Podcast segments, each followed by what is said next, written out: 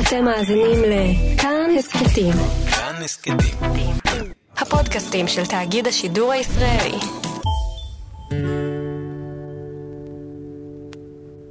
שיר כאב עובר ושב, איזה מזל אני שר עכשיו.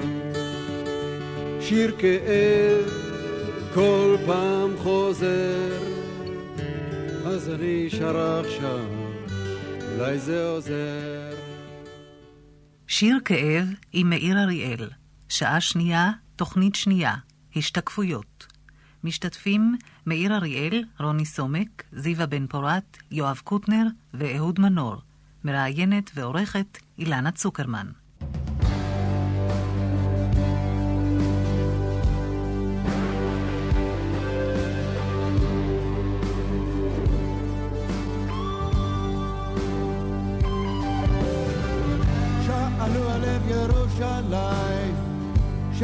שאלו על שלומה.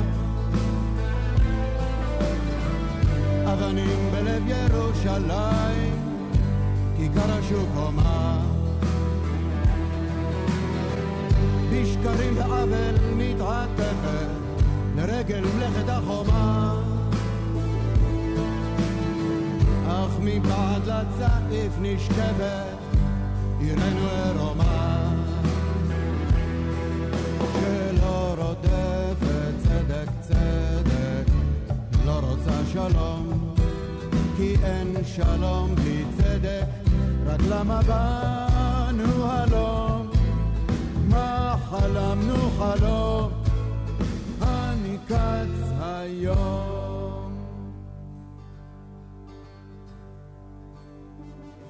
אתה חושב שיש קשר בין זה שגדלת בחברה שטבעה מעצמה לפחות, מבחינה מוסרית, כל כך הרבה, מבחינה חברתית, פוליטית? אני לא יודע אם אני עונה לשאלה, אבל המודעות החברתית-פוליטית שלי, למרות שהייתי מופצץ בה בקיבוץ, אה, התחילה להתעורר ממני ומה שבאמת חשבתי כשהעזתי להגיד, אוקיי, עכשיו אני באמת חושב. אה, מאוחר מאוד. זאת אומרת, עכשיו אני באמת חושב באופן עצמאי. אפשר, כן. אבל היום, אתה, איזה, איזה קשר אתה מוצא אני היום חושב שהם עשו כלפיהם? מהפכה כפולה. הם גם עזבו תרבות וארץ ונוף וילדות ומחוזות געגועים שהשירה העברית מתארת את זה. אלתרמן מתאר את זה יפה, אני חושב. אלתרמן מתאר את, אה, מדבר על הארץ, ארץ הבחירה, על מערומי האש. טוב, אני יכול רק לדבר על הדברים המסוימים שהם נתנו לי, שאני מרגיש שירשתי מהם. וזה שייך לדעתי לתחום האוניברסלי הכללי. אמ, כבוד למעשה שאתה עושה, לתפקיד שאתה עושה, אחריות למה שמתרחש סביבך, ואיפה שצריך לגשת, אז תיגש ותעשה. אולי יש בי גם אה, צניעות יתרה, אני אומר, ב... יש גם אה, צניעות מצטנעת אולי גם.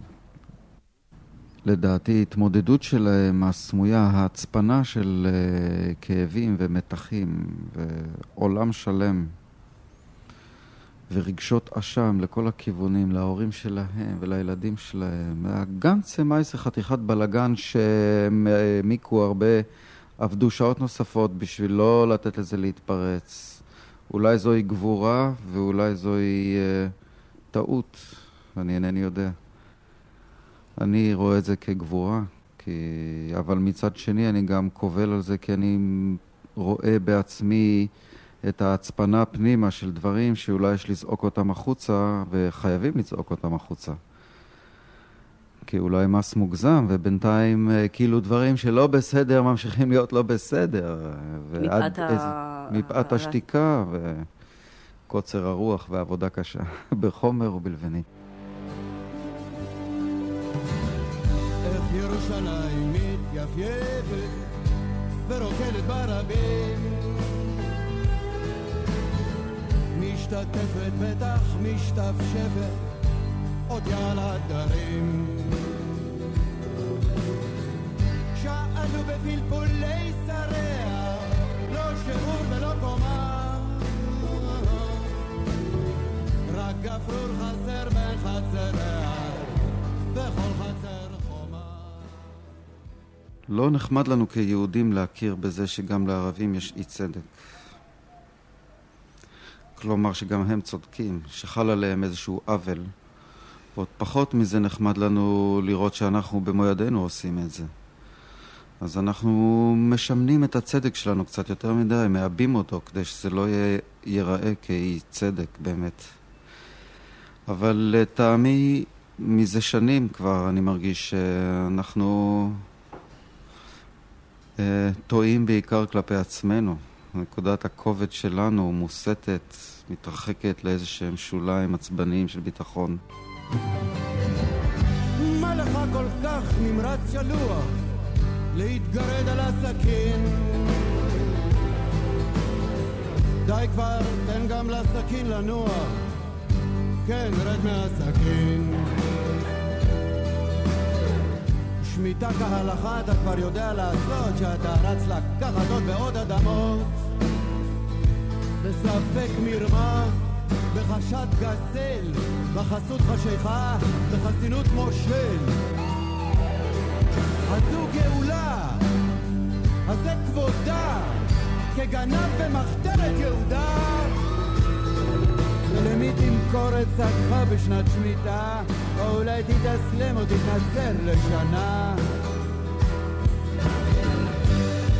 ולפני מי תתעמם שביעית אחר שביעית, בעוד האדמה אשר תחתיך כשפחה נשבית. בעיני מי זה מוצא חן? אדמה אתה לוקח, גאולה לא נותן. או אולי אצבעותיך הדוקות מאוד מאוד מאוד מאוד מאוד מאומנות להרבות, מיומנות לשחרר, מתורגלות לשמור. או מה מה מה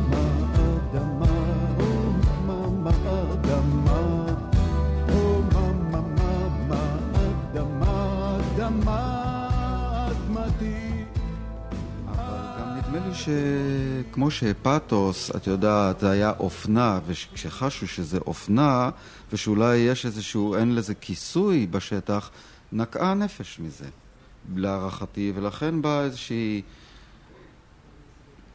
ניסיון להתמודד עם משהו שהנפש מרגישה בו בנוח, ושיש קשר בין מה שקורה ובין מה ש... שהמילה לא מרחפת גבוה אי שם בחלל. או לא מגויסת לצרכים של איזה מפלגה, כמו שנהגו להאשים. כן. אבל אני חושב שהתנאי הוא שאם אתה מוציא את זה החוצה, כשגם מחט של איקס איגרק שחי במקום אחר, בסביבה אחרת, בצבע אחר וכולי וכולי, היא מניחה את זה על התקליט שלך, זה מנגן אצלו. אם זה לא מנגן אצלו מאיזושהי סיבה, אז לא עובר. יכול להיות ודברים- שגם מרגיז אותו, אבל שיקרה לו לא, משהו. לא, בסדר, לא אמרתי. לא אמרתי שיתמוגג מנחת וזה, שיתפוס אותו ויגיד לו, "אה, תראה איזה, תראה איזה צורה יש לך. שהוא יחפש מקום לברוח מזה, אבל אם זה יתפוס אותו, אז הוא ירווה ממגע של אמת, וגם בזה יש הרבה. שיר כאב עובר ושב, איזה מזל אני שר עכשיו. שיר כאב כל פעם חוזר, אז אני שר עכשיו, אולי זה עוזר. תפסה לה צעיר ערבי משכיל דווקא אחד שהכרתי, אפילו ראיתי איך זה מתחיל. לילה אחד השתכרתי, הרגשתי איך שזה זוכה לי מתחת לרגליים, ואיך שזה אוכל אותי עד קצות הציפורניים. טוב, אני לא יכול להקיף אישה 365 מעלות, תמיד נשאר לה סדק, דרכו יכולה פתאום להתגלות. לעובר שב בלוקח כל מה שהיא רוצה לתת. שיר כאב, טרמינל, ארול, תקווה. לילה שקט עבר על כוחותינו בסואץ, שדות גולדברג, דאווין של שיר מחאה. כותב, שר ומנגן, מאיר אריאל. תופעה מקומית.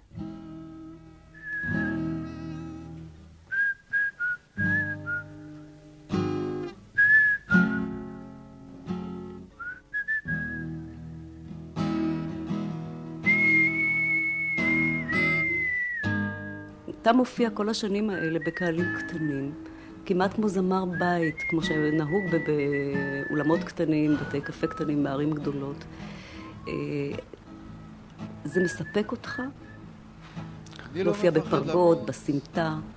בסך הכל זה מספק. זה נעים לך, קהל, קהל מעוניין שבא מתוך בחירה וחוזר ובא. נכון, נכון. ומשום כך ההתמודדות היא תמיד יותר חדה. ויש איזשהו תמיד ניסיון אה, להצליל אפילו לעצמך את, ה... את השיר, את הקטע.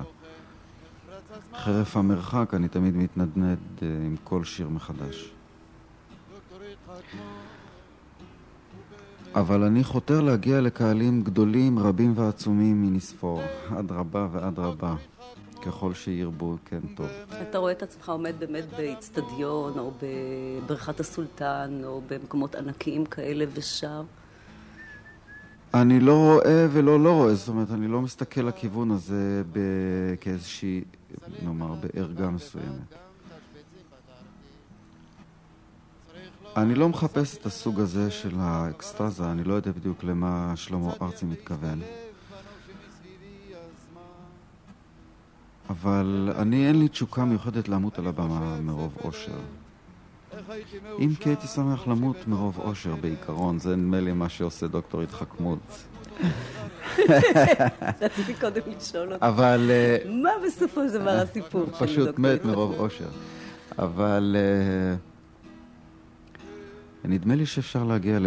אפשר לשחרר את המוות מהבעייתיות המציקה שלו על ידי זה שנלמד לחיות ככה, שלמות מרוב אושר, אבל אה, זה עניין אחר. אני רק אה, חושב שאדם אה, צריך, הבמה זה לא עסק לתענוג או לא לתענוג, זה עסק ל...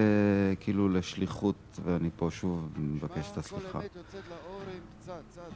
אם אני משתמש פה במילה שהתרגלנו כבר ל... אני חושב שאם uh, יש בך כישרון מעשה או כתיבה ואתה מצליח להביא אותו, מצליח לרסן אותו ולהביא אותו לאיזושהי תוצאה, היא עוברת לאוזן, מחובתך להעביר את זה לאוזן זולתך.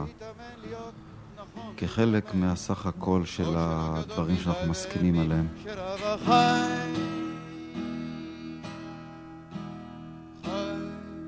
דוקטור התחכמות, הוא באמת ידע למות. חי, דוקטור התחכמות, הוא באמת ידע למות.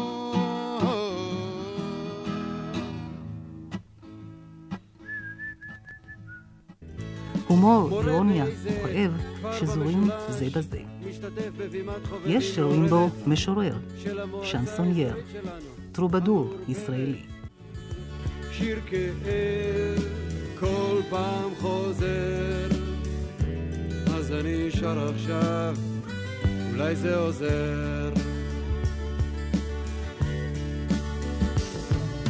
צעיר ערבי משכיל, עד קצות הציפורניים, צעיר ערבי שמסתכל ישר בעיניים, מורה באיזה כפר במשולש, לפני כמה שנים חגגו לקפה תיאטרון בטהובן שנה, והזמינו כל מיני אומנים, וזו הייתה מסיבה סגורה ואינטימית מאוד, ובשלב מסוים עלה מאיר אריאל. רוני סומק. בשבילי, עד לאותו רגע, הצנחן המזמר, עלה ככה בצורה די ביישנית, לעומת כל מיני אחרים שהרגישו מאוד בטוחים באותה מסיבת יום הולדת שהייתה. ופתאום הוא התחיל לשיר את שיר כאב עובר ושב. אני זוכר שהייתי בהלם. זאת אומרת, אחרי כמה שורות הרגשתי שאני מפוצץ לגמרי, כיוון שכל משפט היה בשבילי כאילו משפט פואנטה, ובא עוד פואנטה ועוד פואנטה ועוד פואנטה. השיר נגמר, הייתה שתיקה, אחרי זה מחיאות כפיים וקריאות בראבו. מאיר אריאל אה, לא הגיב, קיפל את הגיטרה, אם אפשר להגיד ככה, וירד. ואז אה, שלום חנוך שהיה שם, קלט את התגובה של הקהל ואמר לו משהו כמו, תשאיר עוד שיר מאיר. ואז הוא חזר ושר התקווה, ונדמה לי שירד אחרי זה.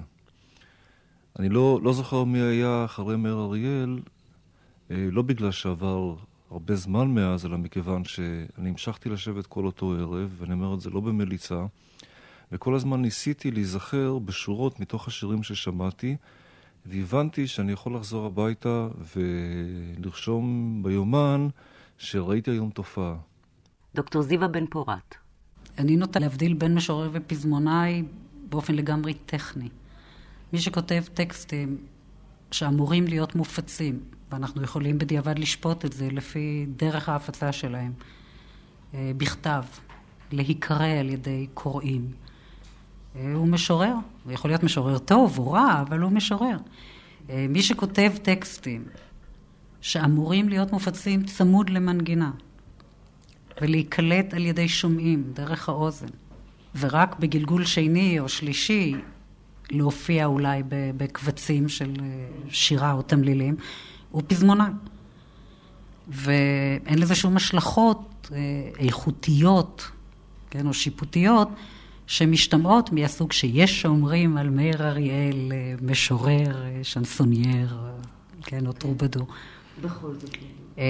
אם אני צריכה לנסות להשיב מדוע יש אנשים שאומרים שהוא משורר ומתכוונים בכך, שהתמלילים שלו הם בעלי ערך ספרותי יותר גבוה מהמקובל בפזמונאות. השאלה היא אה, די פשוטה לענות עליה.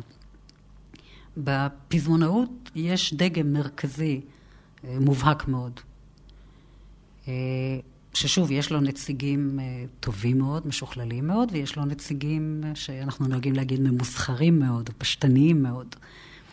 אבל הדגם משותף לכל המקרים האלה. וזה אומר כתיבה בעברית תקנית, אפילו בלשון ספרותית. אה, ספרותית מובנת, אבל אה, ספרותית. לא סלנג, לא מילים של הרחוב, לא שגיאות תחביריות. אה, גם אצל יוצרים שהם שייכים בדרך כלל לחלק המרכזי, כמו חיים חפר, סלנג יופיע בפזמונים שאמורים להיות מוצגים כחלק ממערכונים, כן? אם תבדקי, כן? תקחי שבוע של רשת ג' ותקחי את כל התמלילים ותבדקי את מרבית הפזמונים.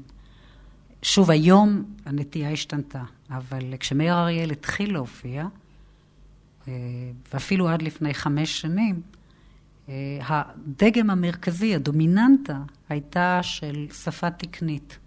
לא קשה מדי, לא מסובכת. שפה מטאפורית עשירה, למשל, אה, של מטאפורות שחוקות, אה, של קלישאות, אה, של בית מרובע, של חריזה צפויה בסופי הטורים, כן? בדרך כלל א', ב', א', ב', כן? מסורגת, כמו שאנחנו נוהגים לקרוא לה. מאיר אריאל חרג מהדגם הזה. מדוקטור זיווה בן פורת, נשוב אל רוני סומק. אני חושב שזה קורה לבן אדם כמה פעמים בחיים, שהוא שומע זמר מסוים, והוא מרגיש שמהרגע הזה הוא יצטרך לחשוב על מוזיקה או על שירה באופן קצת שונה. אתה יכול קצת לפרט את החוויה הזאת היום, בממד הזמן, בפרספקטיבה. מה היו המכילים האלה כשאתה מנתח את ה... על... מה, מה, מה היו המוטיבים שהכילו את החוויה? קודם כל האנושיות. זאת אומרת, הרגשתי שמישהו שר שיר, ובשלב מסוים אני מרגיש שהוא מספר לי סיפור, נוגע ללב. אה, משהו שהוא, נגיד, אה, בין סרט אה, טורקי לבין וודי אלן. מצד אחד זה, זאת אומרת, התחושה היא כמעט של דמעות, לשמוע את שיר כאב ושב פעם ראשונה זה כמעט דמעות, ומצד שני זה סופר אינטליגנטי. אני לא מכיר הרבה שירים או, שנכתבו בארץ, או שירים שבמקרה הזה גם שרים אותם, שאני יכול נגיד להוציא אה, מהם משפט ולהרגיש שהוא יכול להיות מין סיסמה, מין אמרה. נגיד, אה, טוב, אני לא יכול להקיף אישה 365 מעלות, תמיד ישנו סדק, דרכו פתאום יכולה להתגלות. כל מיני... זאת אומרת, אבל זה לא ברמה של אה, אוסף אה, פתגמים שאפשר למצוא ביומם של כל אה, גימנזיסטית. זה מין דברים שנאמרים כאילו בחצי פה, אבל הם בעצם מאוד חכמים. ולפני שאתה מספיק לחשוב עליהם, בא עוד משפט כזה ועוד משפט כזה, והסיפור, זאת אומרת, זו הרגשה של דהרה. זאת אומרת, אני כל הזמן מרגיש את המילים ואת הש... את ה... את השירה בעורף. ואני רוצה להגיד שמדי פעם, וזה קורה לי הרבה, שאני שם תקליט של מאיר אריאל, אני לפעמים עושה הפסקה אחרי כמה שירים, אני מרגיש עייף. עייף טוב, לא עייף אה, כיוון שסבלתי, אלא כי אני צריך איזה מרווח, לשתות קפה אולי בין שיר לשיר. כי המעבר מרצועה א' לרצועה ב' וכולי וכולי, זה לא איזה אוסף של שירים שבנויים על פי איזה מתכונת שעכשיו שיר מז'ורי ועכשיו שיר מינורי ועכשיו... זה כמו שאתה קורא ספר, ספר טוב, ספר שאתה אוהב, אתה לפעמים מרגיש שאתה לא יכול לקרוא את הכל בנשימה אחת. אולי בפעם הראשונה כן, בשביל לראות מה יש שם, אבל בפעם השנייה אתה רוצה אולי להתעלס עם כל מילה, עם כל שיר, אה, לבדוק את המעברים. ואני לא יכול אה, להגיד אה, שיש לי עוד דוגמה של דבר כזה, נגיד, בשירה המושרת שאני שומע בעברית. הדוגמאות שלי יכולות להיות חוץ לארציות, אה, בוב דילן, תום וייטס, ברוס פרינגסטין, ג'ים מוריסון, בוודאי. בכל זאת מה מייחד אותו? אני חושב שכל התכונות הנהדרות שיש בו, זאת אומרת, קודם כל, טקסטים יוצאים מהכלל, שיש בהם תערובת מופלאה של עברית. אה, מצד אחד אה, אפשר אה, נגיד לקרוא משפט נגיד כמעט יומיומי כמו קורא איים בזרם טרנסט המינגווי, תרגם אותו יפה אהרון אמיר. ומצד שני, אפשר פתאום למצוא שורה שהיא כמעט שורה אלתרמנית. למשל, כתוב בשיר תת מודע זמני, ובהיפגש נשים בערב, וריח תבשילים עולה, מרפסת קיץ על חוד חרב, לאור ירח הפנינה שהוא דולה. ירח של אלתרמן, שמתאר את הירח שתלוי על כידון, ה... את, את הירח שתלוי על כידון הברוש. העירוב הזה של השפה, זאת אומרת, הוא פשוט יוצא מהכלל, זאת אומרת, הוא מערב שפה שהיא הכי גבוהה, ומילים שכבר, נגיד, מזמן יצאו מה... של העברית.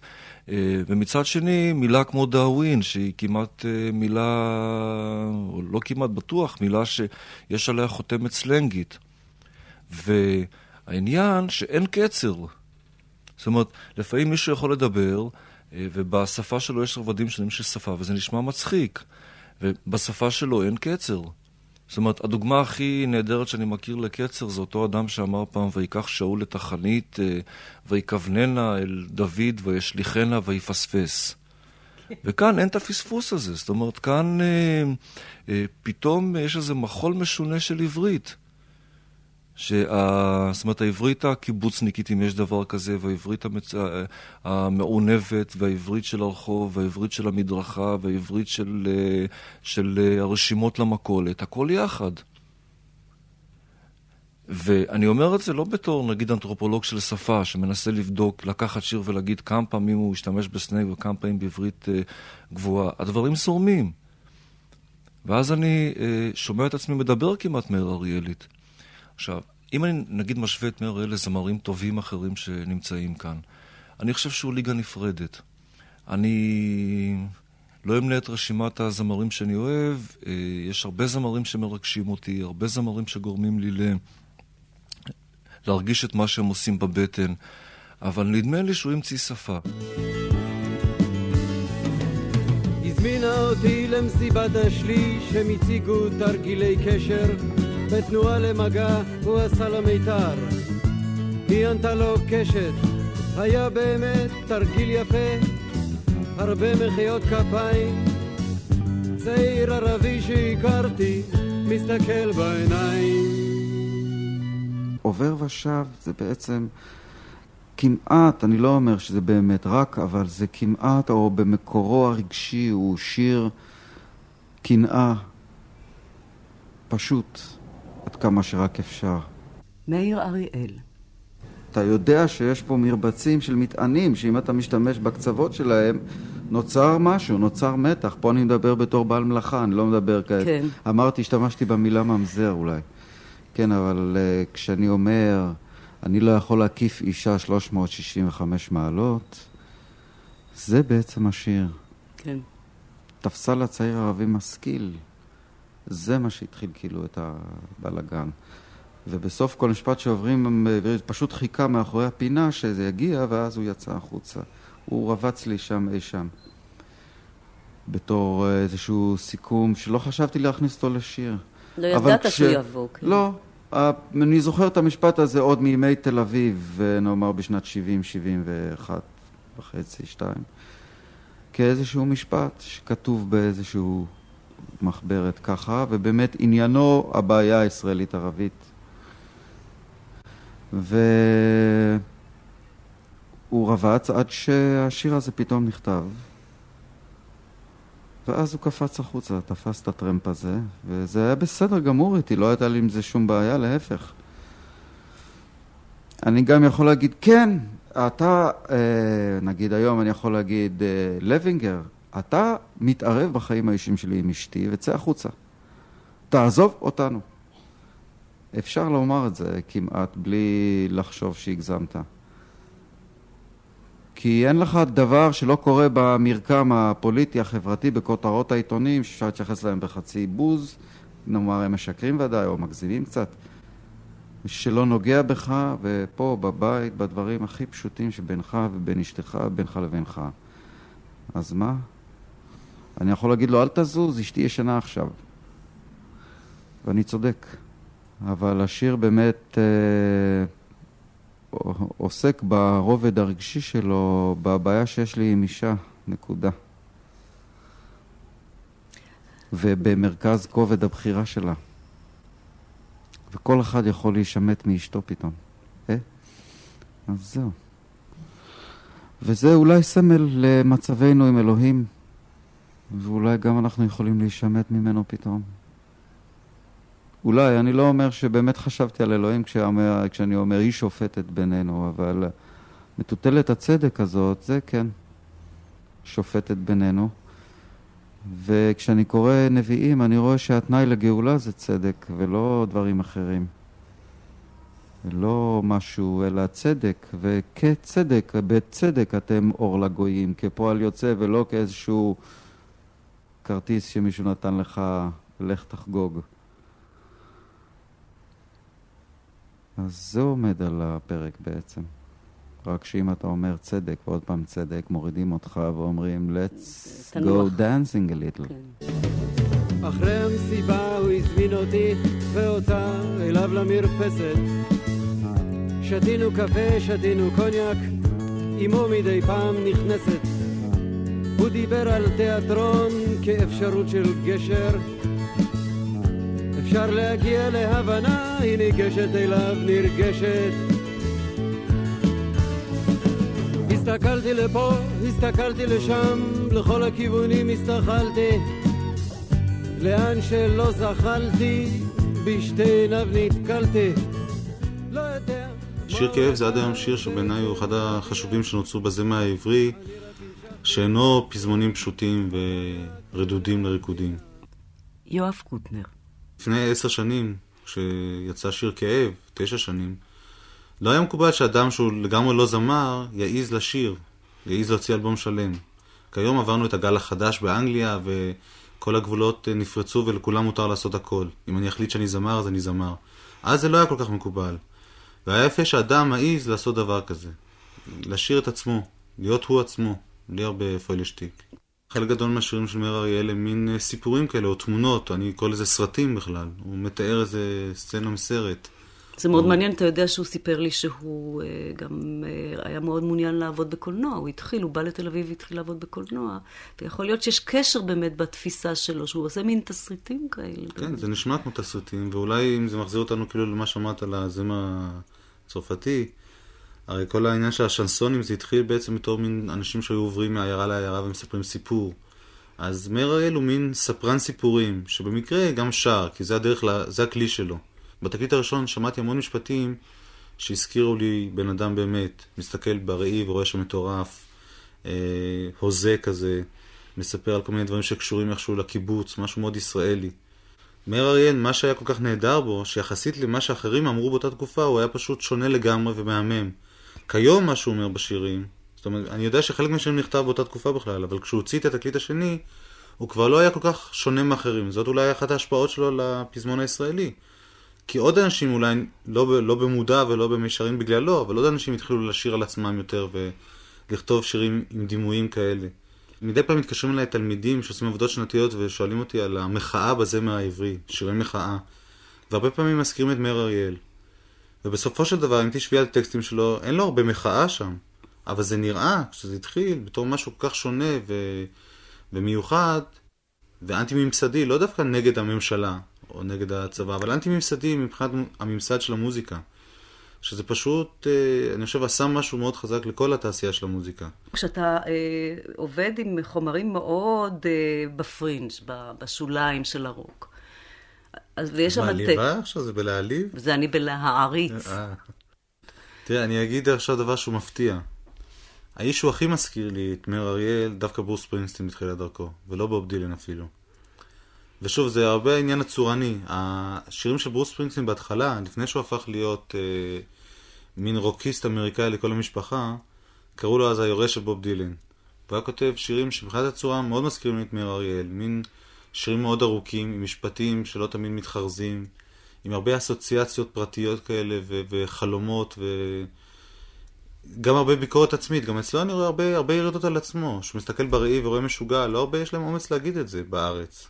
תשמעי, כבר עברו מאז באמת איזה שמו, שמונה שנים, או שבע. אז הקנה מידה היה שונה, אנחנו לא מרגישים את זה, אבל אז גבר לא היה שר שהוא בוכה, שיש לו דמעה בעין, ו...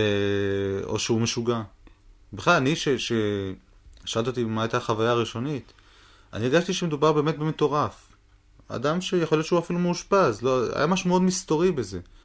ארול, מי זה ארול? זה הוא? הוא בעצמו? או זה סיפור על מישהו אחר?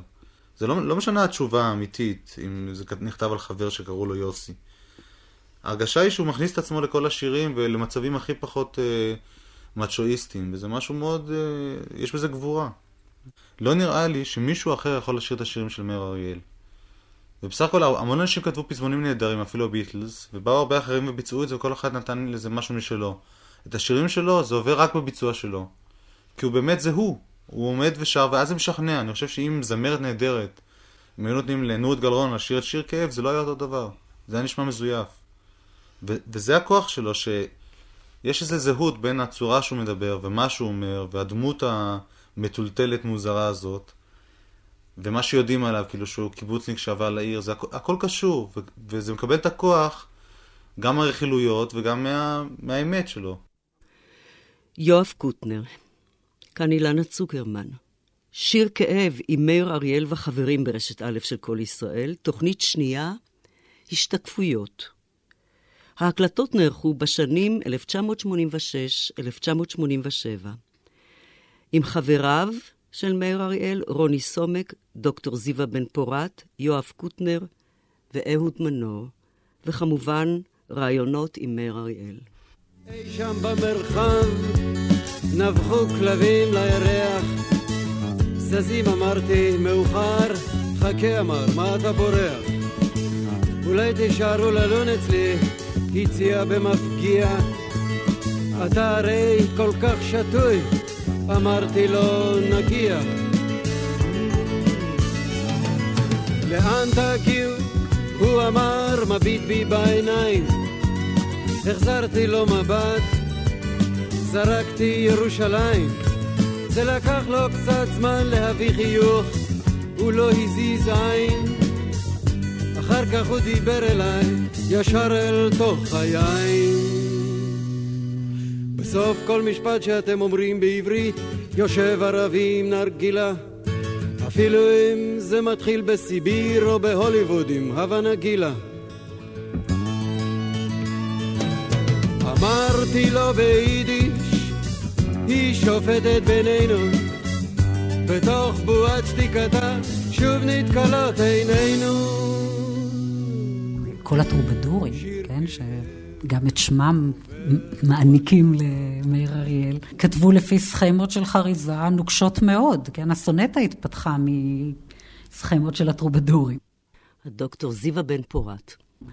ההבדל הוא בין אה, משפטים בעברית נכונה, שהיו עוברים את הבחינה אה, בתחביר עברי, או בין משפטים אליפטיים, קפיצות, החלפת נושא, אה, משחקי מילים, שהם לא מבוססים על זה שאתה שומע מילה שיש לה שתי משמעויות, אלא שהמשפט מתחיל עם המילה במשמעות אחת שלה ונגמר עם המילה במשמעות אחרת שלה, כן? דברים כאלה אה, קיימים בשירה הכתובה, כן, המוכרת, הקנונית. אבל הם לא עברו כתופעה כללית בפזמונאות העברית אל הפזמון. הם יגיעו. מאיר אריאל היה אולי הסנונית הראשונה, או הכי קיצוני, אבל היו כמה שירים של שלום חנוך שהיו כאלה, היו כמה שירים של יורם טרלב שהיו בהם כאלה, היו שירים של חפר, כשזה היה מנומק. נעמי שמר אה, כותבת עברית תקנית ויפה ועשירה ובהחלט ספרותית ובהחלט נאמנה לסכמות. נעמי שמר, ש, ש, שהיא התנ"ך של הפזמונאות, כן? ירושלים של זהב, אנחנו שנינו מאותו הכפר, אה, חורשת האקליפטוס. שם המודל הוא בטהרתו, העברית היא תקנית, היחידות סגורות וברורות. השפה עשירה ויפה, רמיזות, אם הן ישנן למקרא, הן רמיזות לחומרים מוכרים מאוד. והעובדה שבפזמונאות מבוסס, או היה מבוסס, והיה במרכז הדגם הזה, ומאיר אריאל כתב אחרת, והכתיבה שלו הייתה יותר דומה למה שעשו משוררים כמו דוד אבידן או כמו נתן זך, בשירה אה, קצת קודם, כן? ולא בפזמונאות, אני חושבת שהיא הסיבה שהביאה אנשים להעניק לו את התואר משורר, כן? במקום פזמונאי. אה, אלה שקראו לו שנסונייר התכוונו בדיוק לזה שהוא פזמונאי שמזהים איכות שירית, או מזהים דגמים שהם מרכזיים בשירה בפזמונים שלו, מצד אחד, ושהוא אה, מחבר גם את הלחן. וגם מבצע את היצירות כמו השנסוניירים המרכזיים בתרבות הצרפתית. כך למשל נניח השנסונייר הראשון שהועלה למקום מאוד גבוה, שרל טרני, כן? לעומת אחרים. אה, אז המשוררים הסוריאליסטים ראו בו אחד משלהם, והם היו אז במרכז המערכת השירית, בעוד כל הפזמונאים האחרים, או השלאגרים האחרים שהושרו באותה תקופה, היו נאמנים לדגם של אה, רומנסות שיריות או שירי אהבה, שגם הוא היה קיים בספרות הכתובה, אבל קודם לכן. הוא כבר התיישן, כן? הוא כבר הפך לדגם פופולרי מקובל. אז קרבה יותר גדולה אל מה שקורה במערכת הכתובה באותו זמן, אחדות של היוצר ושל המבצע, ואלמנט שלישי, שהוא כבר חשוב יותר לעניין הטורבדור, אני חושבת, מאשר לעניין השנסונייר, אה, מסר חברתי או פוליטי.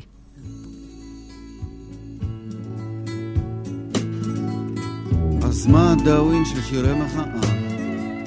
כל פעם חוזרים לאותה נקודה, מה שלא תעשה, המים נוזלים. תעשה שמיניות באוויר, תעשה קטינות סלביות בתרגילי מתח, גמישויות חלחלות עם חטח, מרחפות על פני כל השטח.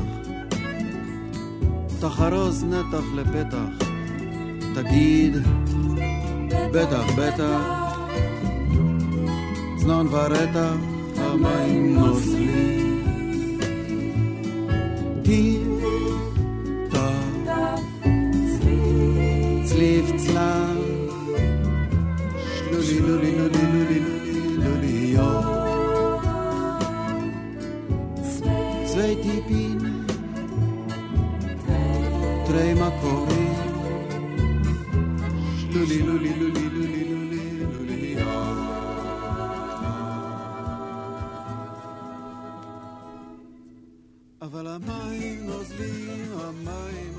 הדאווין כאילו... שמע, אם אתה הולך לכתוב שיר מחאה, אז אה, מה הדאווין שלך? אז כאילו שאתה ממינוס מינוס יוצא פלוס. יש משהו מזה.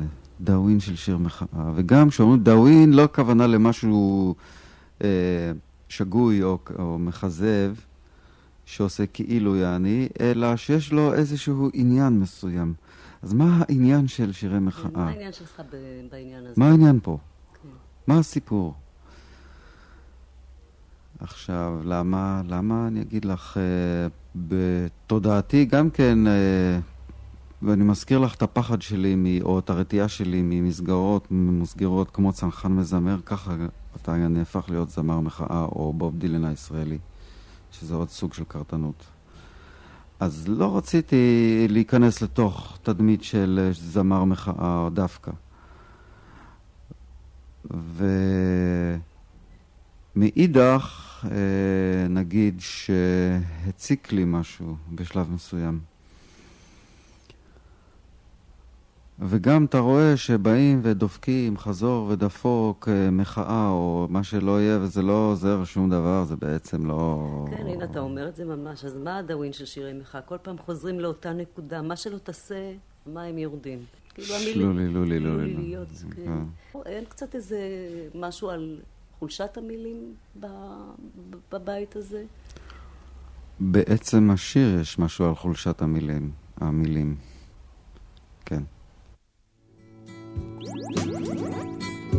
רפוית כפתור. נושמת. הרד המתפנק של חיות הבר הקטנות המתרמזות מחולצתה הדקה. יכולתי להגיד פשוט שדר. לילה אחד הם היו פשוט שדר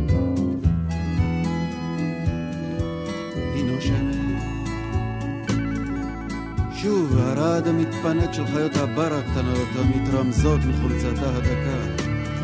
אני שונא דימויים בחיי, אבל מה אני יכול לעשות עכשיו? בכל פעם ש... שנוקבים באיזשהו אה, תיאור של משהו, של... בשירה של, אה, של מאיר אריאל, אפשר להגיד שגם את ההפך יש בה.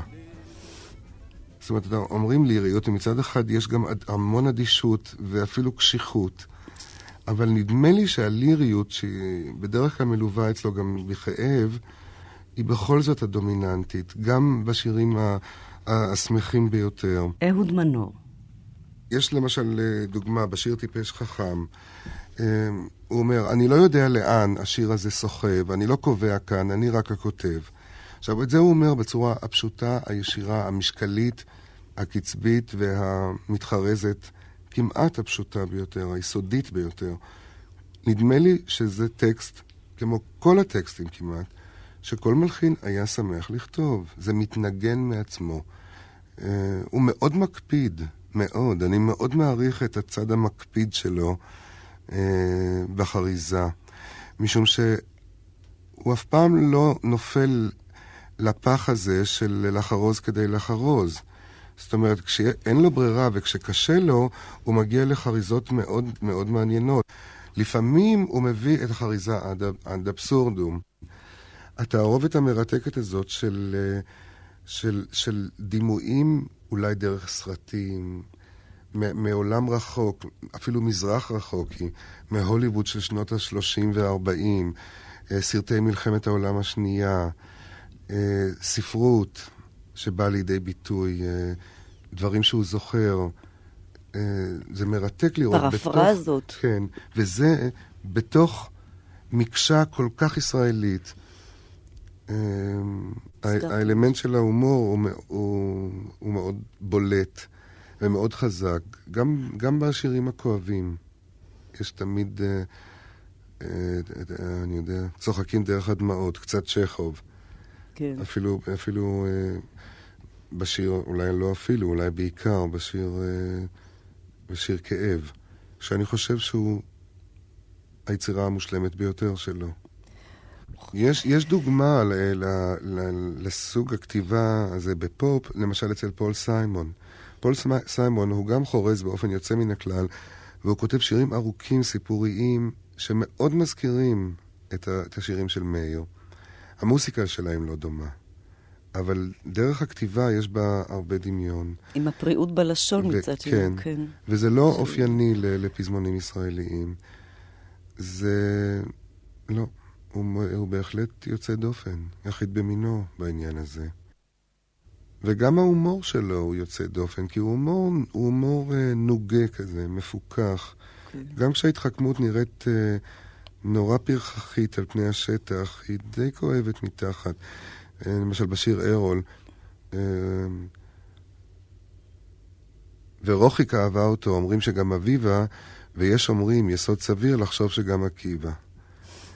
אז זה כאילו, זה כאילו לקוח מ... יכול היה להיות לקוח מ... מהצגת סיום של בית ספר. אבל לא, לא. נורא קשה לשים את האצבע. אבל כשקוראים אותו, ואולי אפילו יותר כשקוראים אותו מאשר כששומעים אותו, אי אפשר שלא להעריך את מה שהוא עושה. אבל מאיר הוא מה שאפשר לקרוא אולי מוביל טעם. זאת אומרת, מה שהוא חושב משפיע על דרך חשיבה של חוג די מצומצם. ודרך החשיבה של החוג המצומצם הזה, כי גם הוא בעצם, הוא הרי בשוליים של החוג המצומצם הזה. דרך החשיבה של החוג המצומצם, לה כבר יש נגיעות יותר קלות ורקות עם הסביבה הגדולה שמסביבם. ודרכם הוא בעצם עובר. תם השלב הגדול השמש עד לים הכחול ורוח הראשית מרגיעה פנים וצוואר נחיריים ודם שני ציירים על החוף רואים לאור היום את הסוף. ולהקת שכפים כמראה שביס עפרפר כלטיפה על הים היא לא יודעת כמה מאיר אריאל גר השנה בתל אביב בדירה ברחוב הירקון, מול נוף מרהיב של הים. עובד על תקליט חדש שהוא קורא לו ירוקות, כותב שירים לאחרים. כמו למשל שיר שרב שאתם שומעים עכשיו, שכתב לגידי גוב.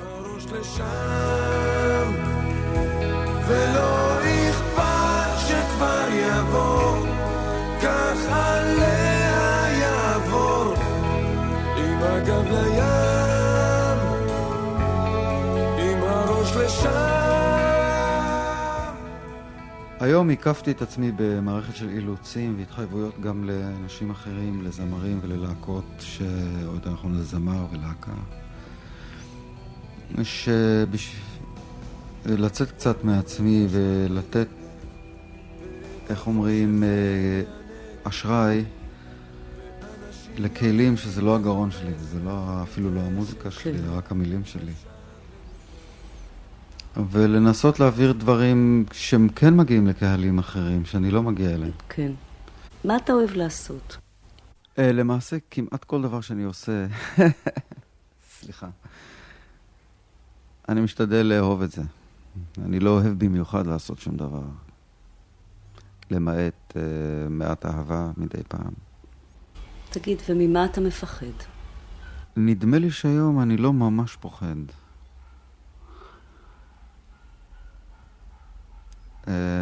למעשה אני פוחד לעשות טעות. פוחד שעשיתי טעויות, שזמנן עוד יגיע. משהו שקשור לשיקול הדעת. משהו שקשור לשיקול הדעת, למהלכים בחיים. שבתוך העשייה אתה מקווה ש-90% אתה צודק, או אפילו 100%, אבל יכול מאוד להיות שזה בדיוק הפוך, וזה רק יתברר אחרי שכבר לא יישאר לך הרבה ברירות, אלא תישאר תקוע עם הטעות הזאת. ואני יודע שלא יישאר לי עם זמן בשביל כל מה שאני רוצה, ושצריך להתקדם בשופי ובנחת ולתת לכל דבר את הזמן שלו ולעשות את זה למיטבו. אבל... Uh, אני כבר לא רוצה להיות משהו, אני עכשיו מה שאני. עם מה שאפשר להוציא מזה. זה כן. אז מה אתה מאחל לעצמך? מה אני מאחל לעצמי? שנלמד אה, באמת, שדע להגיע לנקודת האיזון ולמצוא את הקצב הנאות לדברים. שיהיה לי זמן לפתוח ספר ולשקוע בו. שתהיה פחות לחוץ נניח? לא, לא, לא, לא, לא, לחץ בבוא... זה דבר אה, מאיץ קצת. כן, גם אה, קשה לי לראות כוח שידרבן אותי לעשות משהו אם אני לא אהיה לחוץ. אני שומר את אה, היעדר לחץ לגמרי באמת לרגעים האחרונים, לשניות האחרונות. כן. שכבר באמת אין מה, שזה עכשיו בא, אני יודע מה, קשה לי לדמיין את המוות, כן, אבל uh, בשביל להשתחרר מהפחד הזה של המוות ומהשאלה הזאת, עסקתי בו הרבה. פעם הסתכלתי על הדברים קצת מבחוץ. ותמיד חיפשתי, לפני שהלכתי להעמיק, חיפשתי את הדרך המהירה החוצה מכל דבר. והיה איזשהו מוטיב בחיים שתקע אותי עמוקות, כי חיפשתי את הדרך המהירה החוצה מכל דבר. לימודים, מעבודה, מחברה, מחובות. למרוח מהר משהו ולצאת מזה, רק שכשיצאתי מזה, אבל לא היה לי, מה? אוקיי, הנה, יצאת, נו, so what? נו, עכשיו מה איתך יהיה? נו, מה? בדיוק כך. אה, אהבת עצמך רק מולידה באושים, באושים, ואתה מתעורר לפעמים בגיל שכבר כמעט אין לך יותר מה לעשות, רק להישאר עם זה. ובאמת עברו עליי uh, תקופות קשות מאוד של, של הפירות הבאושים של אהבת עצמי והזיות ש... אתה נראה בתקופה טובה עכשיו, אני מוכרחה להגיד לך. יש איזו אופטימיות, יש איזו דינמיות כזו ככה. כן. כשנכנסנו היום הנה. אה, כן? כן. כן, אבל זה כבר מזה זמן ככה בעצם, רק שאת לא מכירה אותי תקופות אחרות. לא, זה פשוט מול העדות הזאת, אני כשאני מסתכלת עליך עכשיו, אפילו מול הפגישה שלנו במשמרות. כן, אבל זה כבר היה באמת אחרי. אני יכול להגיד שהתקופה הזאת של המצב ההוא, שהייתי באמת קרוב למעשים אולי קיצוניים, התקופה הזאת בכל אופן חלפה, אולי במחזור הזה, ואולי היא תחזור. ואם את שואלת אותי מה אני מפחד, אז בין היתר גם מזה. שלא אחשוק בתקופה הזו.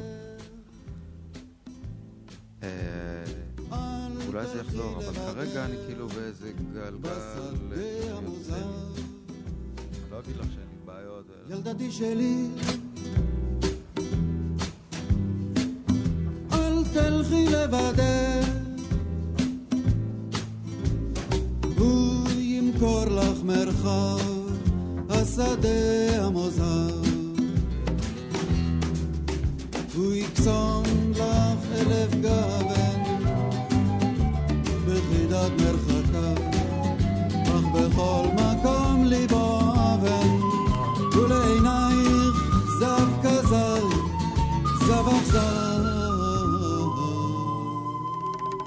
הגשנו שיר כאב עם מאיר אריאל, תוכנית שנייה, השתקפויות.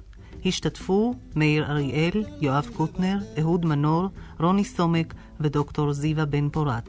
הגישה איריס לביא, עורכת ומפיקה אילנה צוקרמן. ילדתי שלי אל תלכי לבדך הוא ימכור אם ואב השדה המוזר. הוא ייתן לך רעננה הוא יביא לך מטרץ פרדס חנה גרגור צללי בננה. רק ליבך הנמרץ נמרט נסרק